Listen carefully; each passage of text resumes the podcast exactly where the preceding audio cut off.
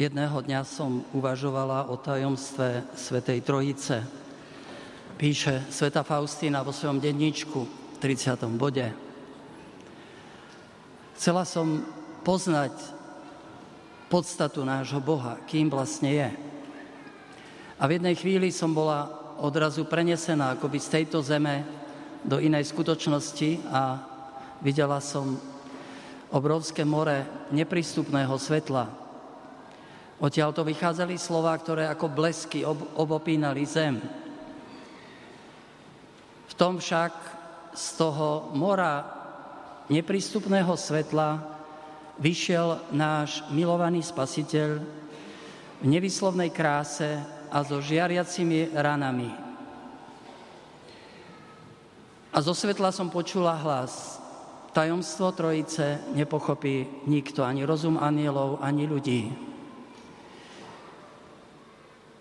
A náš spasiteľ potom urobil znak kríža a stratil sa. Drahí bratia a sestry, tajomstvo Najsvetejšej Trojice nepochopí ani rozum anielov, ani ľudí. Darmo budeme hľadieť do slnka, môžeme tak oslepnúť. Boha nikto nikdy nevidel, ale z tohto tajomstva, z toho nevýslovného svetla, neprístupného, vyšiel náš milovaný spasiteľ. Ježiš Kristus. Boha nikto nikdy nevidel, ale jednorodený syn, ktorý prišiel od Otca, nám priniesol zväzť. Z toho neprístupného svetla k nám prichádza na túto zem, k nám Ježiš. A to je kresťanstvo. Kresťanstvo to nie je súbor zásad, nejaký morálny program, to nie je nejaká kultúra, to je osoba, to je tvár, to je Ježiš. Ježiš, ktorý prichádza neustále. Rozmýšľali ste niekedy, že Boh mohol tu na zem zoslať taký ľuď svetla a tak nás nejako sa snažiť zachrániť. Ale on príde ako človek. Boha môžeme poznávať ako všemohúceho, ako vševediaceho, pozeráme na prírodu, ako veľkého, svetého a toho sa skôr môžeme báť. Ale Boha môžeme milovať v Ježišovi. To malé dieťa Betleheme. Ako ho nemilovať? Toho, ktorý niesol dobro po celej zemi, ktorý sa nechal ukrižovať za nás, ktorý prichádza ako skriesený v nevýslovnej kráse a so žiariacimi ranami. Prichádza akoby z iného sveta, z toho neprístupného svetla, ale poznačený ľudskou, ľudským osudom, ranami. To, čo sme spôsobili, prichádza so žiariacimi ranami. To je Ježiš, ktorého prijímame a Ježiš, ktorý nám zjavuje Boha ako lásku. Meno Boha je aké? Milosrdenstvo. Boh musí byť Bohom, nemôže jednať ináč. Boh, keby prestal milovať, prestane byť Bohom. A keď pozeráme na celý ten vesmír a všetko okolo nás, tak údive ako Dávid voláme, a čože je človek, že naň pamätáš? Kto som ja, že o mne vieš? Že kvôli mne prichádzaš na zem ako človek? A všetko si mu položil pod nohy. Na prvom mieste to Ježiš, v ktorom prebýva všetka plnosť božstva. A Ježiš nám zjavuje Otcovo milosrdenstvo celým svojim životom. Ježiš neprišiel svet odsúdiť, ale zachrániť. Prichádza všade tam, kde je človek biede a všade tam, kde Ježiš stúpi, sa rozsvetľuje priestor, prichádza pokoj a otvára sa nová cesta, nádej. Nebojte sa, to som ja, hovorí učeníkom, ktorí v noci sa trápia za búrky a boja sa, že sa potopia. Dajte im vyjesť, hovorí učeníkom a, a nasíti piatimi chlebmi a niekoľkými rybičkami celý zástup. Všetko sa vo chvíli mení. Všetko sa stáva nové. Tam, kde Ježiš stúpi, je stále nový a novou nádejou. Pamätáme ten príbeh, keď Ježišovi e, privliekli e, ženu pristihnutú pri cudzoložstve Nevieme podrobnosti, ale vieme si predstaviť, že táto žena nevidí nič, iba nenávisť, zlosť a kamene. A teraz vstúpi do toho Ježiš a hovorí, kto z vás je bez hriechu, nech prvý hodí do nej kameň. Oči sa sklopia zemi, kamene vypadnú z rúk. Nastane ticho. A keď Ježiš zostane sám so ženou, hovorí, žena, nikto ťa neodsúdil. Nikto, pane, ani ja ťa neodsudzujem. Choď a už nehreš. Do srdca, ktoré bolo naplnené hambou, strachom, bezradnosťou, prichádza nádej. Ježiš stále prináša nádej. Tak to bolo aj s Martou. Zomrel jej brat, pochovali ho. Jej srdce je preplnené smútkom, a Ježiš prišiel neskoro. Keby si bol býval tu, hovorí Ježišovi, môj brat by nebol umrel. Tak ako si často myslíme aj my. Pane, keby si zasiahol, keby si bol vylieč, keby si uzdravil, môj brat by nebol umrel. Chvíľka ticha, ale potom sa Marta otvorí tej viere, o ktorej dnes tu bola reč, že treba, viete, vo viere niekedy treba urobiť krok. A Marta urobí ten malý krok a hovorí, pane, ale viem, že čokoľvek Boha poprosíš, Boh ti dá.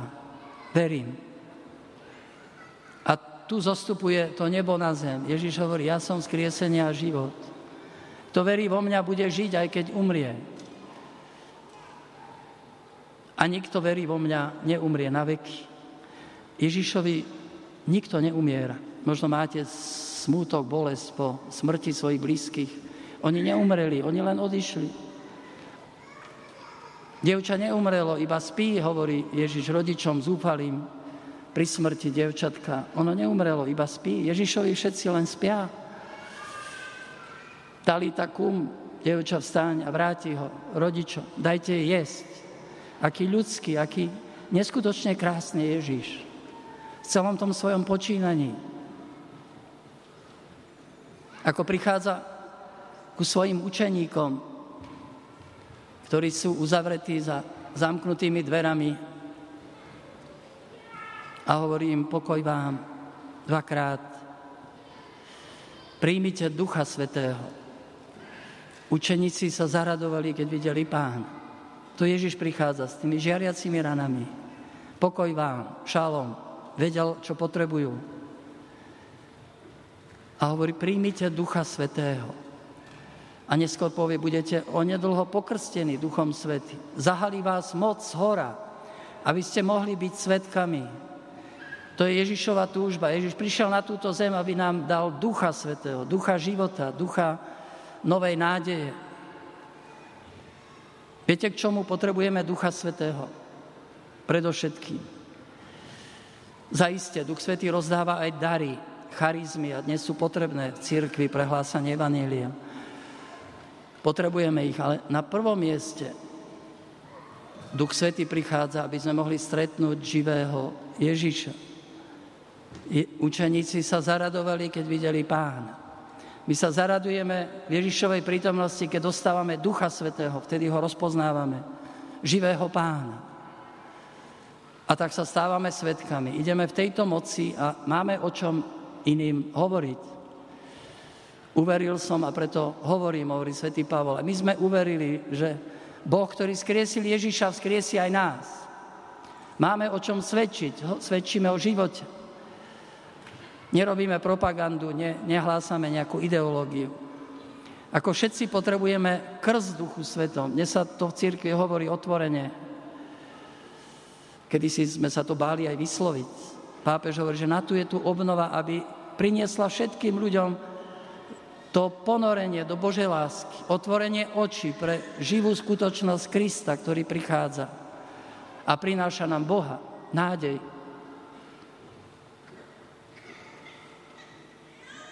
Spomínam si na rok 1995, keď bol tu prvý tzv. fire, s akými ťažkosťami, problémami, aj ako to ťažko išlo, viete, tá modlitba chvály, zvelebenia, nehovoriac už o jazykoch vôbec, to sme len pozerali na Američanov, čo to tí vystrajajú.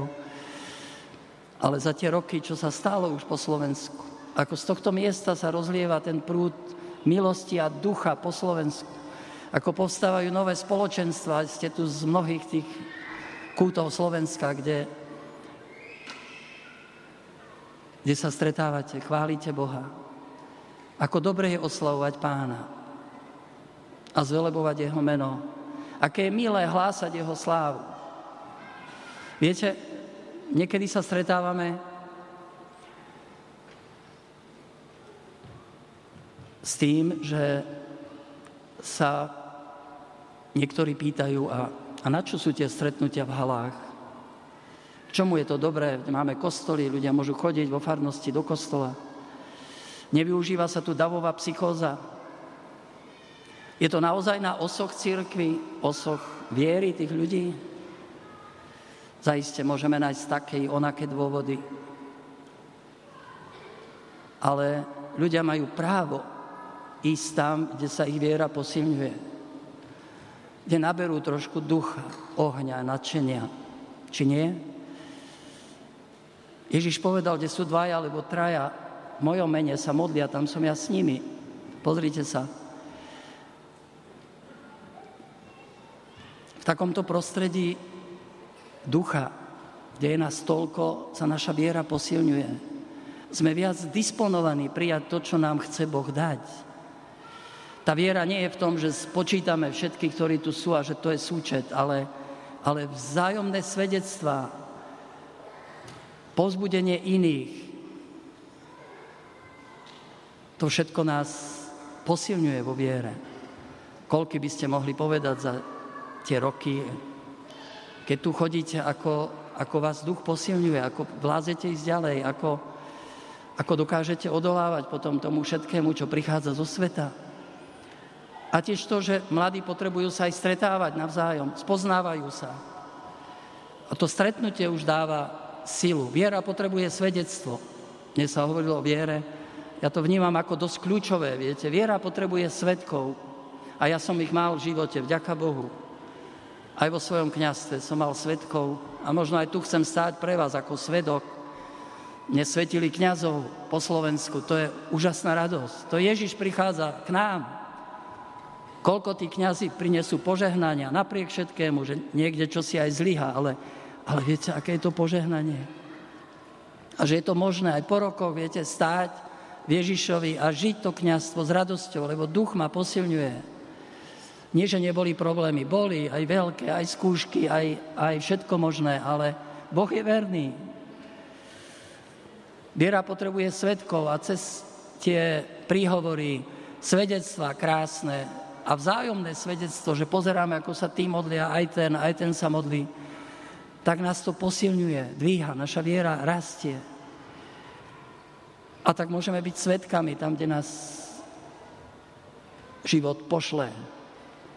Tu možno ešte takú, takú poznámku. Viete, že to svedectvo nemusí byť vždy v neviem akom, viete, nadšení, že budeme skákať po meste a neviem, v moci teraz budú niekde ľudia padať. Ale Duch Svetý sa prejavuje aj vo veľkej trpezlivosti, skúškach a chorobe. Pre vás mnohých, ktorí nasledujete, ste doma na lôžku a, a vy to nesiete trpezlivo roky. Aj tí, ktorí vás opatrujú, možno aj často mi hovoria ľudia, aj už nevládzem. A vládzu. A vládzu, idú druhý deň znova a znova. Aj to je svedectvo. Aj vtedy je svedectvo, keď keď svojej slabosti podľahneme a nevieme si rady aj tak, ako si ideme ku Kristovi. Je veľmi pekná scéna, vždy ma to povzbudí, Dostojevského románe Zločina trest, keď vrah Raskolníkov príde za prostitútkou Soňou a Veľmi prekvapený si všimne, že má na stene ikonu a pri nej horí väčšie svetlo. A on prekvapený hovorí, a Sonia, a ty veríš v Boha? A ona, kým sa vyzliekala, hovorí, keby som neverila v Boha, ako by som mohla žiť? Keby som neverila v Boha, ako by som mohla žiť? To hovorí ona, ktorú otec prinútil zarábať takto na živobytie. Ale my tiež môžeme aj vo svojich slabostiach povedať, keby som neveril v Boha, ako by som mohol žiť? V nenávisti, ako to povedal tu ten brat František. V nenávisti, v hneve, v zlosti, v nepokoji. Skúška, ktoré prežívate v manželstve, v chorobe. Ako by sme mohli žiť, keby sme neverili v Boha? A to je to malé svetielko, ktoré svieti u nás doma a ktoré môže povzbudiť iných, lebo táto viera Soni, Sonina viera zachránila Raskolníkova, keď poznáte príbeh zločin a trest, tak ho zachránila potom na Sibíri. Tá malinká viera ako horčičné zrnko. A s tým ideme, ideme, veríme, že Boh zapálil to väčšie svetielko, kde si v nás. Pre tou ikonou, ktorou ste každý jeden, každý ste obrazom Boha, trojjediného.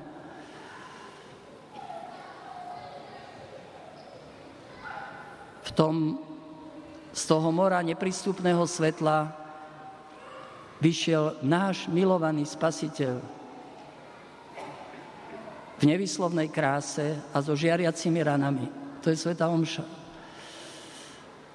Faustina to videla na vlastné oči. My sme ho nevideli, ale veríme v Neho. Ja sám radosťou, že je tu s nami. Dívajte sa na Neho. V tých ranách je naše uzdravenie. Tie rany nás už neobvinujú, ale požehnávajú. Nechajme sa požehnať, nechajme sa preniknúť jeho prítomnosťou. A nech nás Duch Svetý vedie tej radosti Božích detí. Církev dnes prežíva dosť ťažké problémy, to viete, čítate. A a často sme zameraní na tie problémy a, a trápime sa aj otcovia biskupy. Ale potrebujeme aj tieto stretnutia, kde je Boh živý, kde sa církev uskutočňuje, kde je prítomný ženich církvy a kde sú Božie deti. Katarína Doherty, aká mystička, raz videla biskupov, ako sú utrápení nad nejakými problémami a hovorí im, viete čo, deti to robia ináč. Keď mama pracuje a je pri nich, deti sa hrajú. Náš otec pracuje a my sa môžeme hrať.